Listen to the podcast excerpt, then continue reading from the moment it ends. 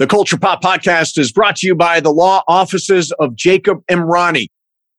Accident or injury, call Jacob Imrani, call Jacob. Hey, it's Mace. If you or a friend or loved one is injured in an accident, the first person you should call is my friend Jacob. When I did this, Jacob was great. He helped me by talking through the next steps, which really put my mind at ease. When you're injured in an accident, you got to have an expert. That's why you call Jacob, just like I did. Call Jacob, eight four four, two four, Jacob. That's eight four four, two four, Jacob, or visit call jacob dot com. Call Jacob.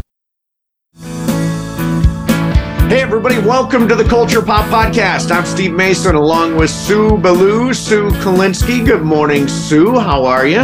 I'm very well, Steven. so Stephen Mason. Stephen Mason. So we got to go to the uh, Mandy Awards, which was a spectacular, spectacular event. Sue, what was your... Te- the Mandy Awards, by the way, if you're listening from not Los Angeles, it's an award show for seven ten E S P N, my radio station in Los Angeles, where we give awards to ourselves. That's what it's come to. We're giving awards to ourselves. Sue, what did you think of the show? Well, you know, I went last year to the uh, to the first one. Yep. And um, you guys really uh, stepped it up. You think so? Totally. Um, one thing I have to say, yep. Jorge is, your producer, is amazing. He is. He really is. And it is probably the most professional, silliest award show I've ever been to. And by the way, there are a lot of silly award shows, as you know. I know. Um, during award season. Um, and Jorge Briones, who's our uh, producer on Mason in Ireland, is also the executive producer of the show. So he's putting together clips and all this stuff. Um, it really, I thought it really turned out great. Yeah, and I love his side comments from the back of the room. Yes, yes.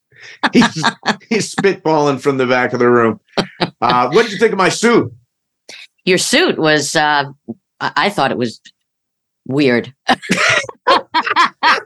But you know what? It was weird, but it just worked with the night because a lot of people wore some very, very crazy ass suits. There was weird stuff. Now, you look beautiful. You, uh, you mm. were dressed up for it. I did. Thank you. Yeah, very nice. Very nice. Thank you very much. I got to thank you from the stage, which I really appreciated. And then after the show, some guy came over to the table and said, "Are you Sue Kolinsky from the podcast with Steve?" And I said, "Yes, I am." And he asked to take a picture of me. Oh, that's awesome. So that was that's cute. awesome. Cool. Yeah. So uh, I wanted to bring up uh, something that's been bugging me all weekend long. I got an email from one of the bosses about the award show we were doing and congratulating us and all this stuff. And he used the word irregardless. Irregardless. Now, Sue, that is not even a word. It's not, because we all know it's irregardless. No. What do you it's mean? Just regardless. Oh, oh, reg- oh, okay. There's Irreg- no such ir- thing as irregardless. Oh, there isn't? No. Think oh. about it in a sentence. Yeah, regardless. regardless yeah, it's that. kind of redundant. It's it'll be re- it would be redundant. Yeah. yeah. yeah Did yeah, you yeah. ever use that word? Irregardless? Yeah. No, I haven't. Yeah, it's a terrible word. It's not even a word. So, um, how badly did you want to correct him? Oh, so bad. And I and by the way, you know how you have that? It, there's like fifty people on the email. Um, and you know, you could reply to all if you wanted to, and irregardless is not a word, but I let it slide because it was the big boss. But irregardless, well, yeah. This is a good, good piece of advice for everybody out there, especially kids. If you're writing your term paper, irregardless, not a word. It's, it's funny that you bring this up because Kathy Ladman, our good friend, Kathy Ladman, who's a comedian, she was an English teacher prior to doing. Ah, I didn't know that. And there are times when I have text her something or someone will write a post on Facebook and she will immediately correct your grammar or really? your spelling. Wow. Yes. And I'm I, glad I just, she's not on mine. I just laugh about it because, you know, she just can't help herself. Yeah. No, I, I, I totally get it. We don't, like I write out the word dunno, D U N N O, dunno. I don't know if someone's coming. I, I'm sure she would be upset about me using the word D U N N O. Um, I don't know. Yeah. I don't know if she would be upset with something like that because it's, you know, it's slangish, you know? Yeah, right. That's true. But, but just, you know, misspelling a word or, or having uh, improper grammar is, um, is something that she does not take lightly. Yeah. Yeah. And, and by the way, Facebook known for good grammar. Yeah, right. People write with good grammar on, right. on Facebook. That's what it's known for. So, Sue, so you and I both love our dogs. Uh, you've got mm-hmm. uh, Tucker, who is now mm-hmm. how old? sixteen and change. And I've got Sophie, who's seventeen. And I've got Ron, who's one. And, you know, we'll do anything for our pets, right? To just absolutely anything because they are, both of us are child-free. By the way, I like child-free better than childless. I think childless sounds like you're missing something, and we decided to be child-free, so we're child-free. Mm-hmm. Mm-hmm. So uh, anyway, the, all of the child-free pet owners are really embarrassing us. Now, I'm going to put something out there. Pet clothing, okay? Mm-hmm. People who put clothes on their pet. In twenty twenty-one, how much do you think the United States sales was for pet clothing in dollars? How much say, do we spend for pet clothes? I would say millions. five point two billion dollars. Billion? Now, is that, that that's, billion. That's just in the United States or just that's worldwide? Just in the United States, yeah. So five point two billion is a gigantic wow. number. That means... Now, I would never dress my pets. Would you, have you ever dressed your pets? Never, never. Oh, I think, the only thing I ever put on my dogs yeah. uh, was a bow tie. Oh, but well, I mean, that's... Yeah, for it, it was a birthday party for, yeah, for, no, I, for Tom. Yeah, I got that. Sure, you and, want to be and, formal. You know, wanted Tucker to, you know, be a little fancy. Be, be a little fancy. But five point two, I don't know anybody who dresses up their pets. Maybe it's because it's warm here and they don't need coats and jackets and stuff. But it's not even coats and jackets. You know, sometimes, you know, it's it's a hat with sunglasses. Like I've seen dogs like that at Venice Beach or, or in Santa Monica. Sure, sure. Um, but, you know, I, I see dogs more often than more often these days. I've seen dogs with uh, little boots or like little, little like little boots, like little sneakers, you know, like high tops. What do dogs need sneakers for? Well, when when we lived in New York and I had Sam. Uh, Sam had never been in snow. Okay. So the they would put um, salt. Yeah, salt on the streets. The, yeah, because it was icy. So the salt would get into the dog's pads. Mm-hmm. So I bought Sam little booties because of that. Okay. But it was it wasn't a fashion statement, right? But I see people who dress their dogs just like in a shirt. Yeah, see, I don't think dogs like it. Oh, I don't think they do. You know, it's kind of like, who's it? Robert Klein had that funny joke years ago about uh, elephants, you know, being dressed up and people were saying, oh, that, oh, no, it was bears. It was like at a circus or something. Right, right. And they were like, oh, the bear loves it. And I said, no, the bear hates it. The bear, you know, it's it's just so constraining. Yeah, yeah. yeah. So a lot of money on uh, on dog clothes. If you're, I, I don't mean to offend any of you dog clothing people. If you're out there, but okay. stupid. Okay. Stupid. So, okay. So the humanization of a dog. Okay. Yes. So there are people that um, have those baby Bjorns. Is that what they're called? That wrap around, you oh, know? Yeah, sure. Right? Sure. And I've seen people with their dog in that. That's ridiculous. And then dogs in strollers. Oh, that's stupid. Like when I see a, someone in my neighborhood walking their dog with a stroller, if the dog is not impaired in any way. Yeah. It's like I, I just wish that I can. I I wish I I, I knew what the dog was thinking because well, he sees he sees all the other dogs just walking, you know. Right, right. And it's like stop embarrassing me. I can walk. Yeah. What well, are you that's doing? The whole thing. The idea of taking a dog for a walk is for their exercise, for exactly. their pleasure, for their enjoyment. It's not to put them in a bassinet and roll them around the neighborhood. Bassinet. Is that something, what it's called? Well, yeah, it's you know, yeah, well, it's kind of old-fashioned, but it's something that that you would like the Little Rascals would have done. Yeah, crazy. They crazy. Put a dog and they make it look like an old man. They have a dog with a cigar and a little derby, you know, like a bonnet, you know. Well, that's your era. That's from your childhood, right? Well, yeah, it's from my era because I'm ninety. All right. So, oh, little rascals. Oh, those old days. Uh, all right. Our guest today is a stand-up comic. He's an actor. He's a director. Probably best known as Raven Symone's dad on That So Raven. He's done over two hundred half-hour television shows, and he's an L A Clippers fan to boot. Rondell Sheridan joins us. Rondell, thanks a lot for doing this, man. I had no choice. Uh, you have naked pictures of me, and uh, I was told by my lawyers, I was advi- I was advised by my lawyers that I have to do this. So there we go. Sue has the pictures, by the way. Yeah, she probably does. It's circulated everywhere. Yes, and I, I couldn't think of a more opportune time to unveil yeah, I, them. I tried my hardest to uh, get get them out of the trash uh, and po- repost them, but apparently people shredded them. I was so, done. So, Rondell, I am always curious. I emailed with you a little bit last night. When I, I dressed to the left, if that's what you're asking. I yes, yes. Left.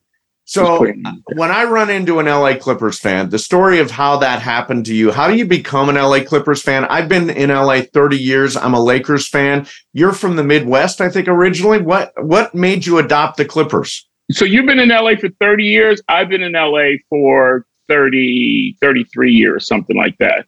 So what happened was I thought I was a huge N B A fan. I thought I was a huge N B A fan. And uh, I got to L A and I knew nothing about the Clippers.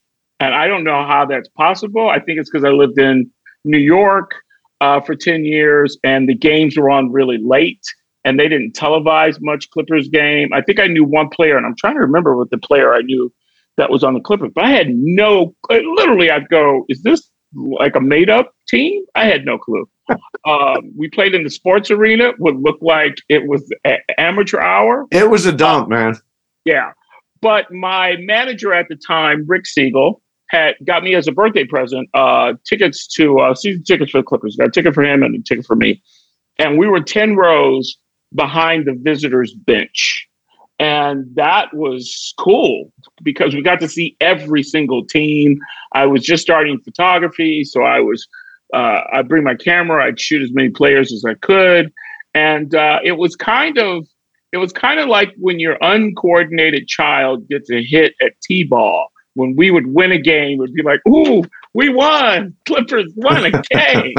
But we were the punishment team. If you got caught with cocaine or did something illegal, you got sent to the Clippers. They're like, okay, you're good. We're not going to kick you out of the league, but we're going we're gonna punish you for a while. You know, it's so weird that you say this because last night I was thinking, who, what other Clipper fans do I know? And the only name that came to mind was my former manager, Rick Siegel. So you and Rick were going to the games together, huh? I think he's just recruiting. He's the Svengali of Clipper fans. He has a deal. He goes, slowly, I'm going to implant people to be Clipper fans. Well, um, so because they are kind of the, they were basically the bastard team in L A. Oh, no, they are. Still. They still, no, no, well, they, no, they still stop. are. But back Last then. Last ten years, we have spanked the Lakers by twenty percent.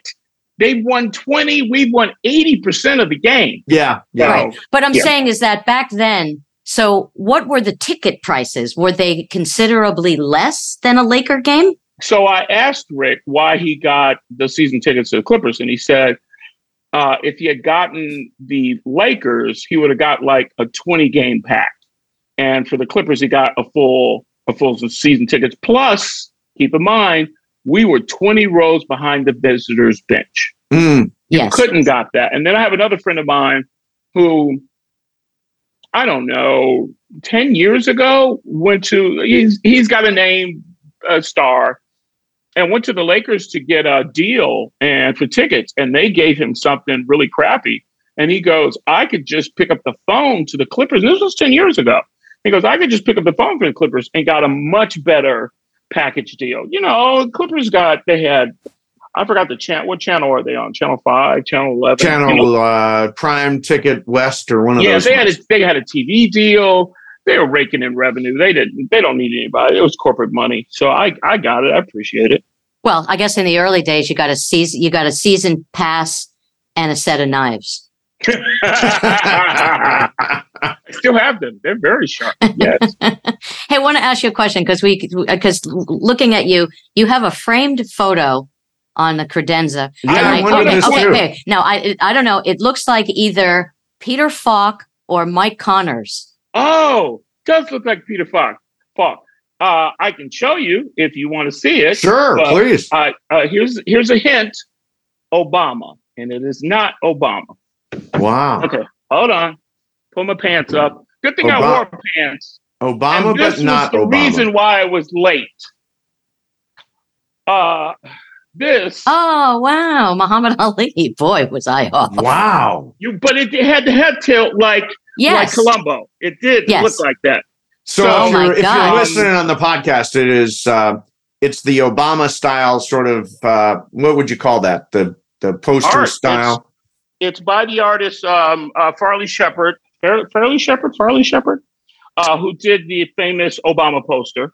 Uh, I have a wall up those stairs, which is a gallery wall of um, of my uh, my art, uh, of his art there. And so uh, this morning, uh, I'm having some closets installed. I'm having a bunch of things done to the house, and I just got home late last night.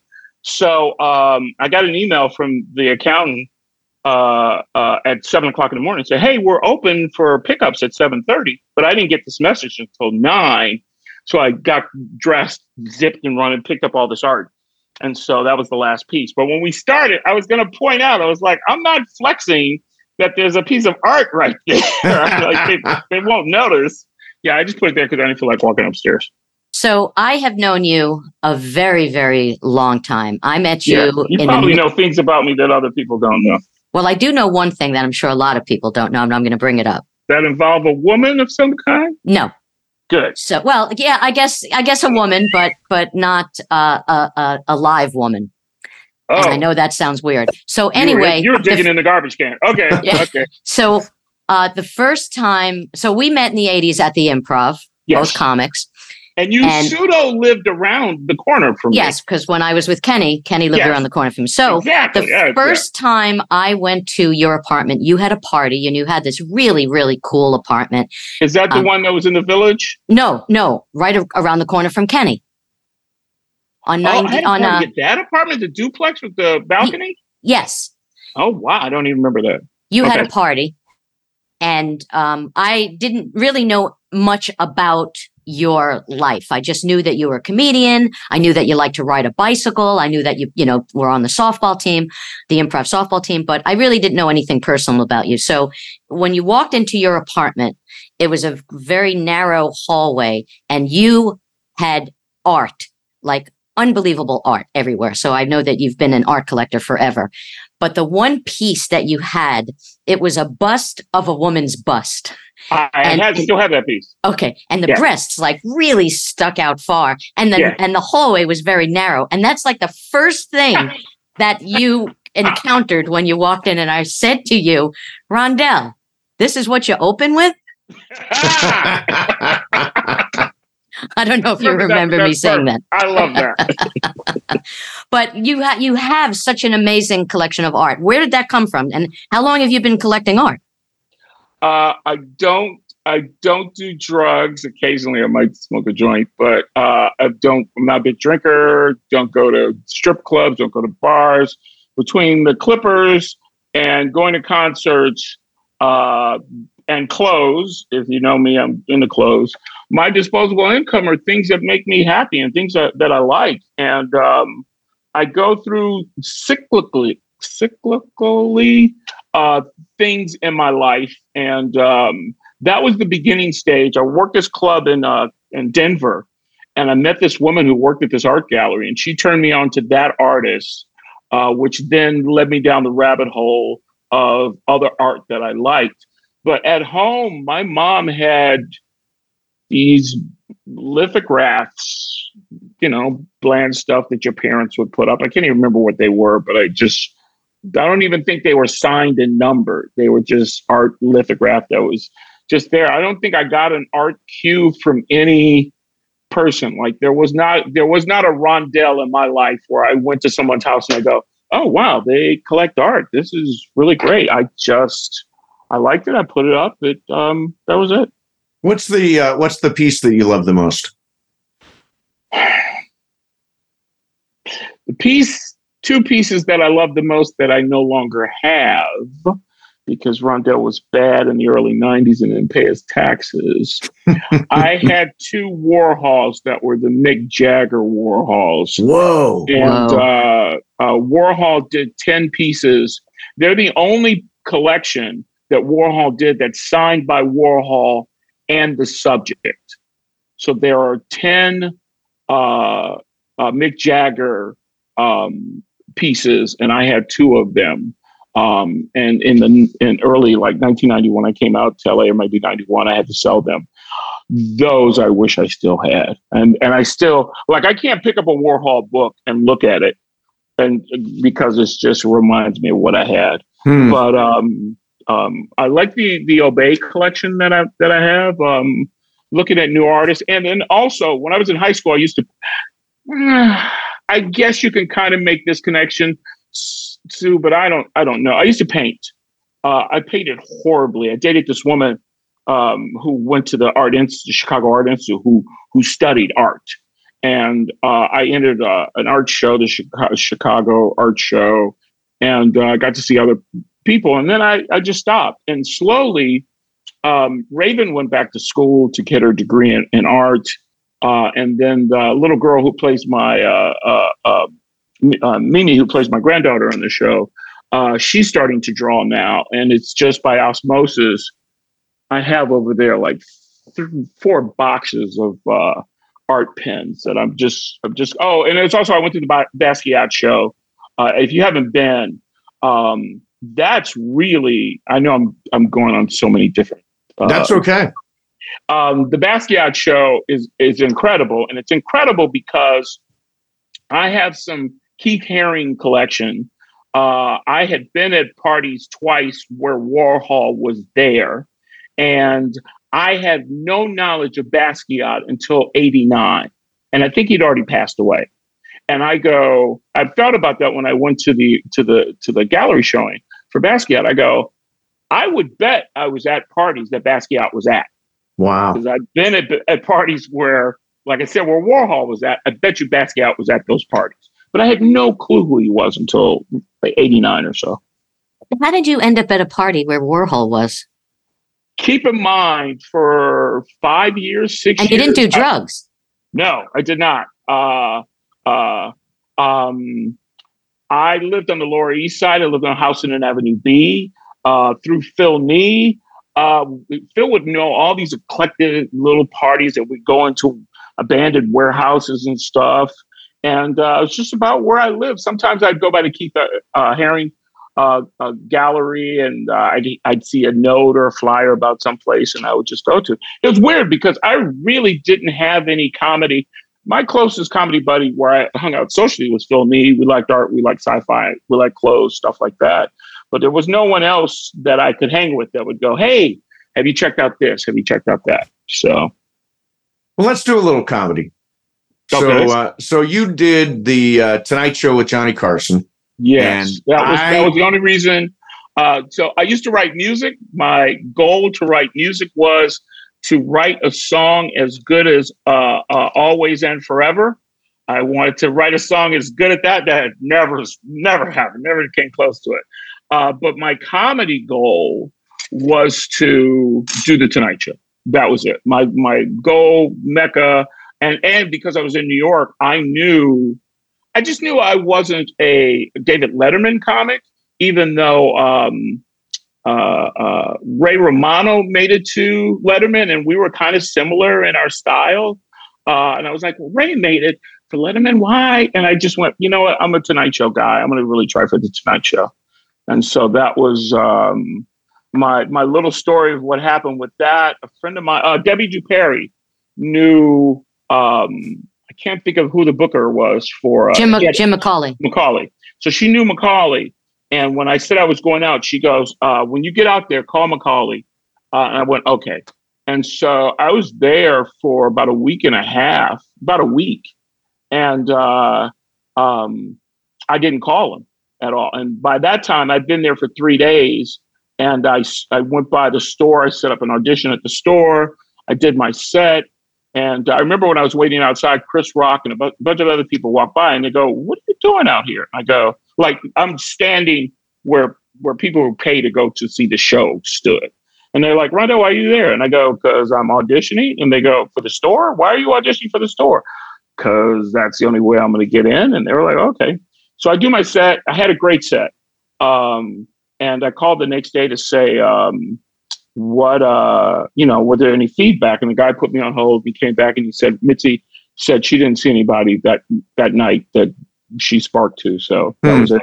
And I was cool with that, because if I had a crystal ball and knew that's what the comment was going to be, I couldn't have done a better set. I could have done other material, but it would have been the same flavor. And I'm like, okay, fine. And then a week and a half later, I got the Tonight Show.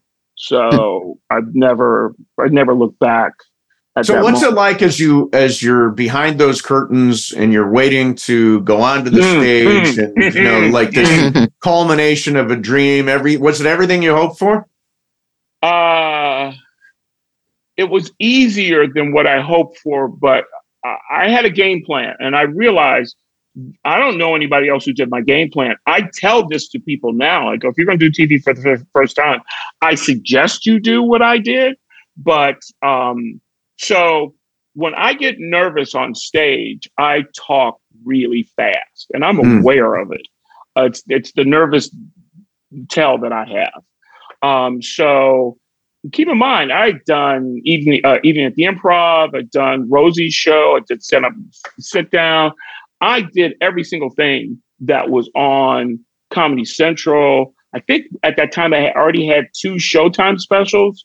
So, but none of those was my bucket list, you know, top of the list, doing the Tonight Show. So what I started doing was I did that set for the Tonight Show. I think I did it twenty-three, twenty-four times. Mm. Um, I would uh, only perform it when the crowd sucked.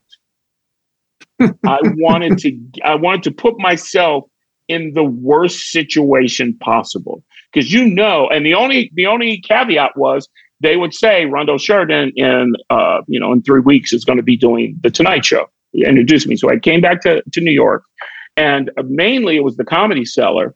And Sue, you know, when the, when the audience would change at the Comedy Cellar, like around, I don't know, during the week, ten o'clock, ten fifteen or so, the audience would suck for like half an hour. And then all of a sudden, bam, it would pick back up. I would go on then. And I got to the point where I was the guy who turned the night around, even though it was only six minute set. It was just like, bam. And I got more and more comfortable with that, more and more comfortable with that.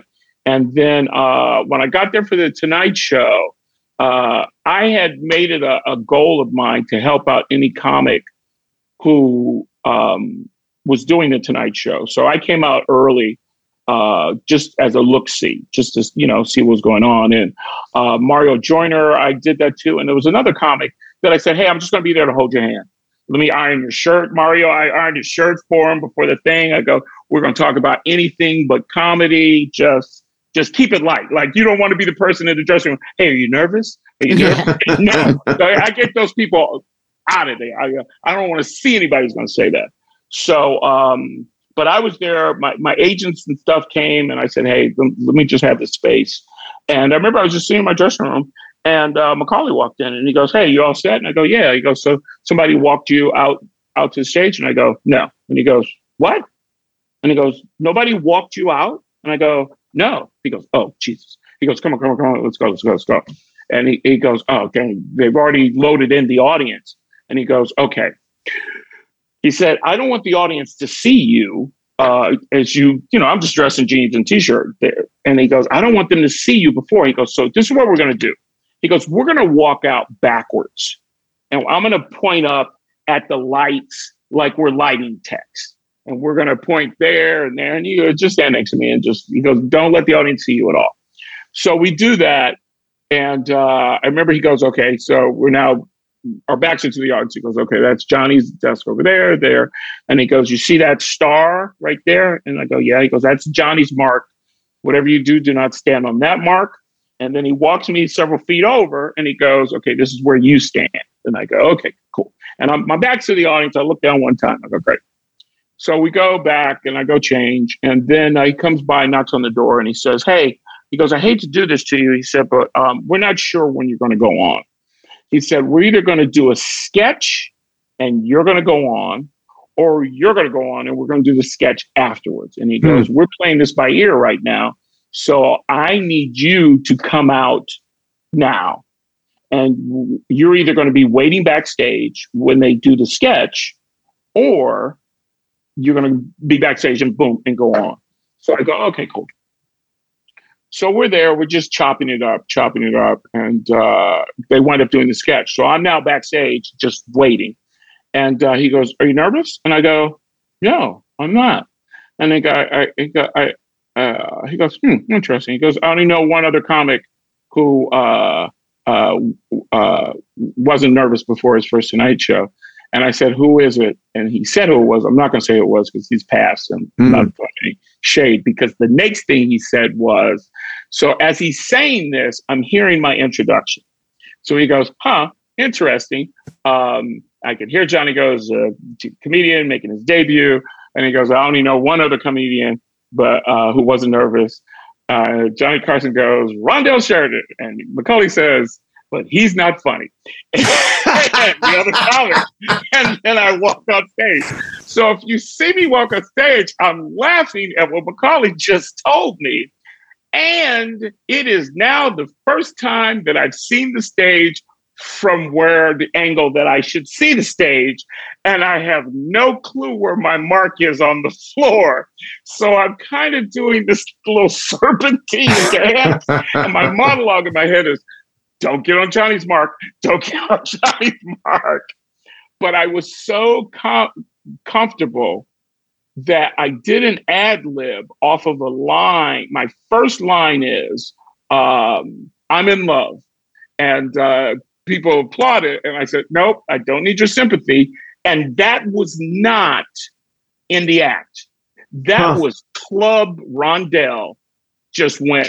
And in that second, my brain went, whoa, whoa, slow down, slow down. You're doing this and not, you know, I'm like, hey, where are you from? That, and but it was just great. It gave me that first little lie, hey, I don't need your sympathy. And then I just kept going into the bit. So it was, uh, it was great. And then the, the uh, really great thing was, he had told me to turn to look at Johnny, but I was in that moment of, you know, getting applause and everything. And what Johnny had been doing, he's smart enough, he's done this a lot, people don't look. So he gives the okay. He goes, Johnny was given, he gave four fake okays. Mm. I didn't turn, but Johnny's smart enough, camera's going to be him. He gives one of those. So uh, I finally turned to look and got that, but I didn't know until afterwards. It was like that. And I used to do this bit about ma, ma, ma, ma. And McCawley came back to the dressing room. He said, Johnny was in the back. He was in uh, his dressing room going, ma, ma, ma, ma. So that was cool. That was cool. That is so, so how so how much did that change your life um, as far not, as? Not, it changed no, it ego-wise. But like as far as uh, bookings and money on no, the road? No, that was ninety-four. I think when people talk about, I'm curious. I think when people talk about it changing their lives, like with Brad Garrett and those guys, I think it was five, six years earlier. Mm-hmm. I think it was pre-H B O Showtime, uh, and it, it set people off that because Vegas and touring was the big was the big deal. So you did a comedy tour called "If You're Over forty and You Know It, Clap Your Hands." Yes, so that's what I'm, that's what I'm doing now. Okay, good. So for for you, what is the hardest part of getting older? Uh, uh you're talking to somebody who has two hip replacements. Oh, uh, yeah. I got my first one in two thousand five on my left. And now two years ago, I finally got the right one done. Um, that, uh, being pain free. Um, uh, um, what else? Getting up in the middle of the night to pee most yeah. of the time. Your sleep is off. Uh, yeah, I pretty much pee in Morse code at this point. I'm, I'm blessed. I don't I don't have that. I just when it's time to go, it's time to go. You know what I hate? I hate we're on Zoom right now. I hate this thing. You know, like Ooh. this thing in my neck, the the see, tendon or whatever this, that this, is. See, you need to be fat all your life. So you don't get this. You get these little, now that you slim out, you get these these tree lines and telling you how old the tree neck rings tell you true. how old you That's are. That's true. Yeah. Well, you know, a lot of get that turkey gobbler. That, right. Yeah. Well, a lot of women wear wear scarves, so you yes. have to start you have to start wearing an ascot. And then when you Steve. wear the scarves, people know. They go, "You're wearing the scarf." You yeah, I'll like, be Peter Bogdanovich. I'll roll it's like with that. It's like when you would have a cold sore, if you'd wear that that bandage on the cold sore. We know you got a cold sore. Okay, you're not hot. Yeah, just stop. So what now? Now, what time when you say you know your sleep changes? What time do you wake up in the morning? Well, I wake up in the middle of the night. Um, I used to write, and I'm going to go back writing. I uh, I sold my house in the hills in two thousand two, two thousand uh, uh, two years ago, two thousand twenty-one. Is that right? And then I bought a new house. That year, uh, I lived in it like a homeless person for a year. I'm not making this up. There was no furniture in the house. I lived in one room mm. because I knew I was going to gut remodel the house to the studs. So last July, gutted this entire house. Um, and so, um, but before then, I used to write uh, screenplays. And um, I found the best time was when my sleep was I, I will wake up four thirty, five o'clock in the morning, and I'll be up for a couple hours. And so I would start writing. I'd write then because it's quiet. I learned from hearing uh, writers, a lot of writers find writing on a plane is so great. And the reason why, you're in your own cocoon. You're on your yeah. own bubble. There's not a phone. There aren't birds chirping. There's nothing. And you can zero in on what you're writing. So I do that on planes. I didn't realize how big a deal it was. And then I write Uh, when I wake up in the morning, uh, when I wake up until about seven thirty or so, and then I go back to sleep and try to wake up for Sports Center at noon. And, uh, you know, there's this new thing called deep work. Have you heard about deep work? No. This is where you turn absolutely everything off, uh, audio, video, phone, everything, and you just focus on one thing for like huh. however long it takes. They're calling it deep work. All the kids are doing this now, Rondell. You know, I don't want to sound like the get off my lawn old man. I'm not buying anything that the kids say right now. I'm not. Uh, I, I it sounds really great, but my only thing is I always need music in my life. So unless I'm editing some video, uh, uh, normally I'll have music on. And I find it's really what I find really great is every time I work on a new script, I make a new music playlist of music that I'd want in that movie that I'm working. And that, I've been telling that to a couple of writers, and they're like, wow, that's really genius. I go, because I, I like to write sci-fi. So I just have tons of music that I'll go, oh, this would be great to have in this scene. And then that just keeps me zoned in. So I guess in a way it's kind of this thing, except I just added music to it. Yeah, deep I work. Can't have any distractions at all. No distractions at all. I can't hear music. I can't hear people talking. You My- almost made me write a joke right now. It's like uh, you carry that to your sex life. I can't have any distractions. I can't have music. The lights on. I can't have another person there. It just has to. Sometimes with sex, I can have another person there. There's too many people in this room. Someone has to leave. So I want to say that you have the actor's gift that keeps on giving with um, That's So Raven. So you started, tell me if this is correct, you started in two thousand three, was that? Is that correct? I thought it was two thousand, it was the year after nine eleven. So nine eleven was two thousand one? Yep. Yes, yes. Yeah, so it started in two thousand two. Okay, so you started in two thousand two. So it aired in two thousand three, yes. Oh, okay. It aired in two, oh, wait a minute. It aired... Yeah. So the timing for that, for all of us, is weird. So we started doing the show. Well, go finish your question because there's more to this. It's a complicated Well, thing. I was just going to say that twenty years later, you're still the dad and now the grandfather. I am the um, longest running male character on the history of the Disney Channel. Wow. So uh, yeah. uh, uh, unbelievable. And Ooh, so, so how old was Raven when you first started? She's fourteen years old. She was fourteen. Um, I saw, so what happened was we did our first season during our season, we were supposed to air. Like, I think we'd started in, I don't know, started in July. I'm just guessing. And we were supposed to air in October or November. And they pushed it back. So we're still in production. And the show is supposed to air. And it gets pulled, pushed back. Pushed back October, pushed back November, pushed back January, pushed back March, pushed back April. And it was getting frustrating uh, because I'm going to say this one thing. I knew by the third or fourth episode, there's an episode of the first season in which Raven um, gets in trouble at school and her parents have to show up to the parents teacher conference with the, with the, with the teacher. So she doesn't tell us that she acted up. So she disguises as her mom and goes to school. So Raven's wearing this fat suit to go to school to pretend to be her mom. Hmm. And so I'm watching this. It had to be our third episode. I'm watching this scene of a fourteen-year-old kid. And in the middle of the scene, she kicks her sh- leg up. The shoe goes through four cameras. Like you, it doesn't go out of frame. All four cameras, you see a shoe spin through the set, off the set. You can't miss. There's not a take they can take that you don't see the shoe fly. Now, most actors would, because you need the shoe to keep going. Yep. Most actors would stop, would just kind of, she kept her like, as if she's, it was a really animated thing what she was doing.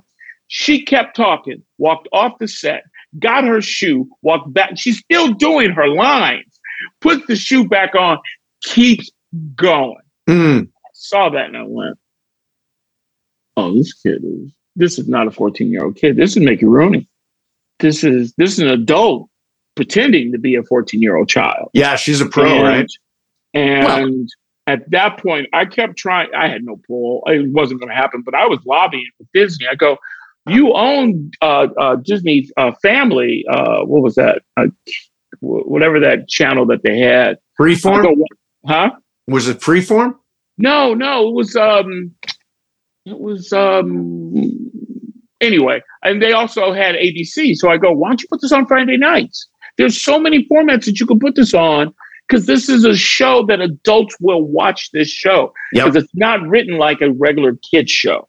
Um, and so what happened was the reason they kept pushing us back was that they kept testing the show. So they tested the first time. They're like, no, these numbers can't be right. No, this can't be right. They tested again. And then also, we were in foreign markets where there were no black people. Mm. We went to Disney Asia. They didn't know how Asia would respond to, because we set, I forgot how many records. We were the first uh, Disney show with the black lead, first Disney show with a black family, first live action show, first four, cam- not live action, first four camera show, first show with a live audience for Disney. And there was one other thing that we were the first. So Disney was nervous on a bunch of different things. Uh, so we were, I, I don't know, by the third, by the third show, we were a hit. Um, it just spoke to, and also what I didn't know was I had auditioned for them. Um, I was doing a talk show at the time. I was doing Men from Mars and Women from Venus. And uh manager had called and said, hey, you got an audition for Disney. And I go, oh, that's weird. Because also I had done Cousin Skeeter, a Nickelodeon show for three years. And normally they do not. If you're on Nickelodeon, you're on Nickelodeon. If mm. you're on Disney, you're on Disney. You do not. And I didn't find out later that there was a big thing of, you know, we don't, why do we want to see this guy? So anyway, I had an audition for this show. And uh Raven Symone was in it. She played my daughter. I was a chef. Um, and I came from work and it was just a meeting, and I love meetings. I don't know if as an actor, you got an audition. When you come in for a meeting, it's a whole different vibe. I got my head up, smoking a cigar. How you doing? Yeah. Let's so, uh, I was there for about forty-five minutes. I remember watching all the other actors and I kept checking the sheet, the call sheet. I'm like, oh, nobody's auditioning for my role. Okay. So they're serious. So about five minutes before I, I'm supposed to meet with them, one of the P As come to me and go, Rondell, I'm really sorry, but uh, they want you to read. And I go, what? I've been here forty-five minutes, man. If you wanted me to read, you should have told me this forty-five minutes ago. And so I took the sides, I did it, and it was a very complicated scene. I remember I'm making a cake, I'm talking to someone on, on a speakerphone, and I'm talking to my daughter. So that's not a casual scene for comedy. No. You got to be very specific, and I'm just trying to wing it. So I get in the car, and I call Rick, and I tell Rick the situation, and the first thing out of his mouth was, "You didn't audition, did you?" And I go, "Yeah, I didn't know you could not do that." And what I could have said was, so any actors out there, "Hey, this is really funny piece. Can I please take this home overnight? And I'll come back tomorrow and I'll do this for you. Can I please do this?" I could have done that. Yeah. Uh, but uh, Rick said, "Don't worry about it. Let me find out what they thought." And he said, "Well, they thought you were funny, but they're going in a different direction." And I go, "Okay, cool." So about four months later, I get a phone call and uh, Rick goes, "Hey, you got an audition for Disney." And I go, "Huh, well, somebody thought it was worthwhile to have to see me again." So I go and I get the sides, and it's a completely different thing. And I'm telling a story. So Sue, you know, I'm a storyteller. But this story was great. I put embellishments in this story. I put songs in this story, everything in it. But it was organic, and it just was really great. I remember telling my girlfriend at the time, "I'm either going to get this or they're going to call my agent and go, 'Was he on crack? What was he doing?'" I literally was that confident on that. And so, but... The the sides that I was reading smelled funny. And I remember I went to the person at the audition room, and there was tons of people. Michael Dorn was there. There were a ton of people in that room. And uh, I remember going, am, am I a chef in this?" And she said, "Yeah." And I said, "Is Raven Symone my daughter?" And she said, "Yeah." And I'm like, I don't understand what's going on, because this is not the project that I read four months ago. And I know they did a pilot for that project, and I'm confused. But the best confidence that I ever had, um, second best confidence I ever had at an audition, I walked around, and no shade to Michael Dorn and the other people that were there, but this is comedy. And I'm looking around, all these guys are going, "You're better actors than me, you're better looking than me, but none of y'all are funny. Not one of you guys are funny." And I just nailed it. I got... I, If you've ever auditioned for something and you can t- tell when you get laughs where they're not expecting to get laughs. Right. That's what I was doing. And I go, "I got this." I st- Yeah, they weren't expecting to get a laugh from there. And so um, two months went by, and we're I call Rick and I go, "What's going on? They love you, but you got to go to network." And I hate going to network. Um, and so finally I went to network, and that was that's a whole different story. Uh, and it was great. And so that's now twenty years later, twenty years yeah, later. Yeah. The, the, and, you know, the best thing in my life, uh, whenever three times in my life, someone has begun the phone conversation with, "Are you sitting down?" And it, every single normally that is not a good conversation. "Are you sitting down?" It's right. Not a good conversation.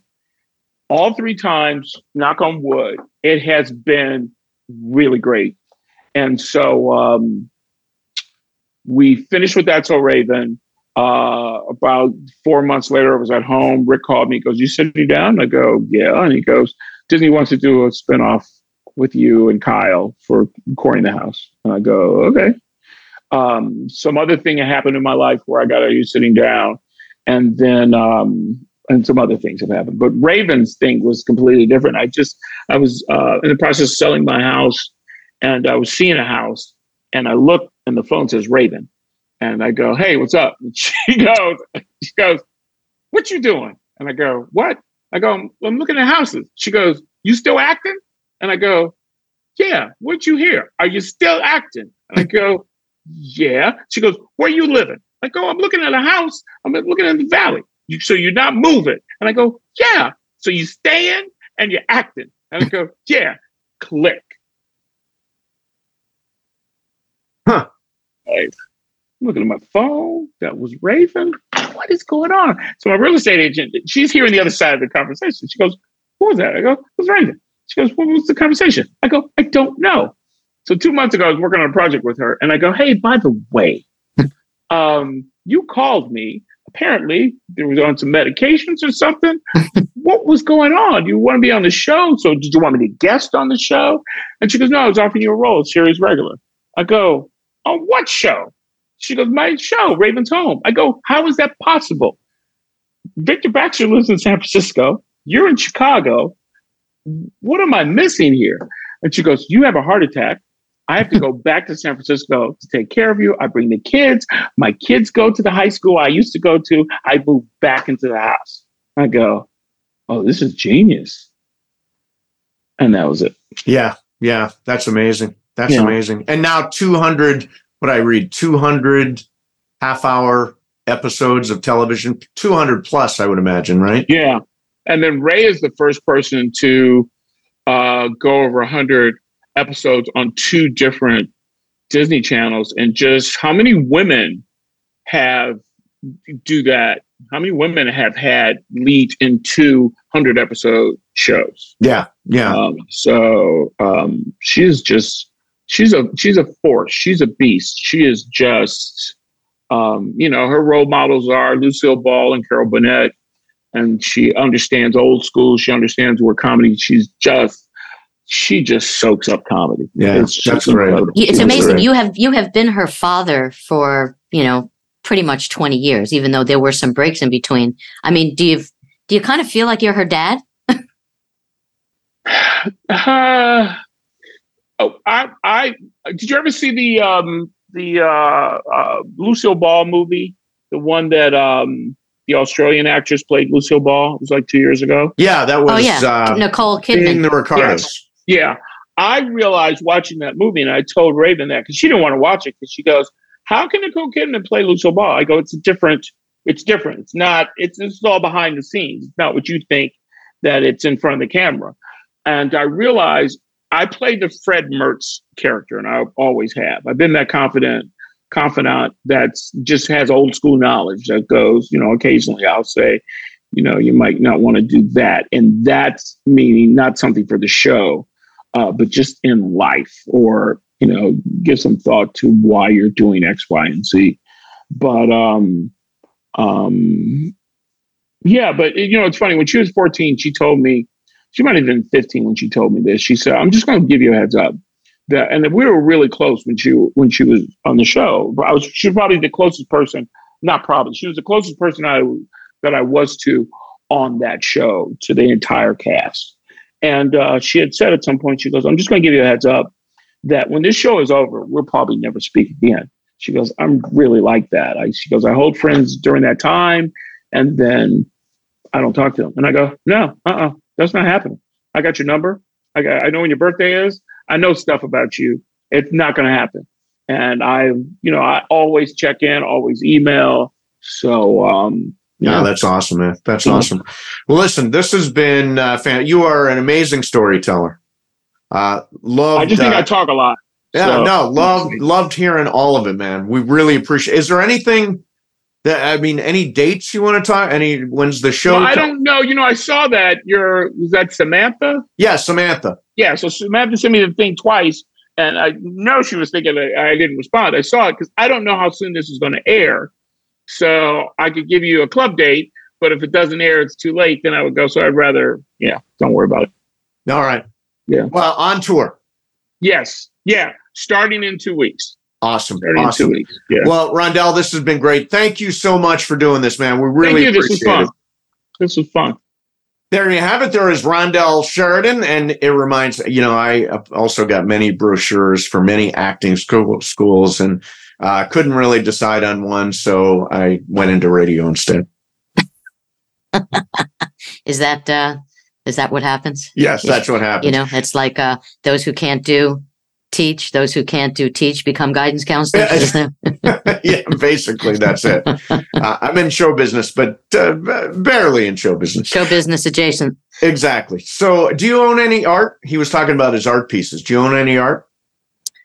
Um. Yeah, I, I actually have one piece that I got at a gallery in Laguna. Um, I don't even know the artist's name, but it was the first piece of art we bought for this particular house. And uh, it's a beautiful oil of a tricycle. Um, but cool. I don't, I don't really, um, nah, I don't, I don't, I don't have, uh, you know, I don't have like a ton of money to buy he's art. He's talking Basquiat's and oh, Warhol's. Yeah. And yeah. I mean, he's just in a different, I, I do have one piece. I've got a, uh, I've got two pieces actually. I've got a Laddie John Dill. I don't know if you know who that is, uh, but really great mixed media artist. And then I've got a painting called um, The Flowers, and it is painted by the great uh, West Coast artist known as Steve Mason. I've got a, a painting that I did myself, and it hangs in a prominent place in our house. Have you ever seen it? I think I have. Oh, it's pretty brilliant. I wonder yeah. if Rondell wants to buy it.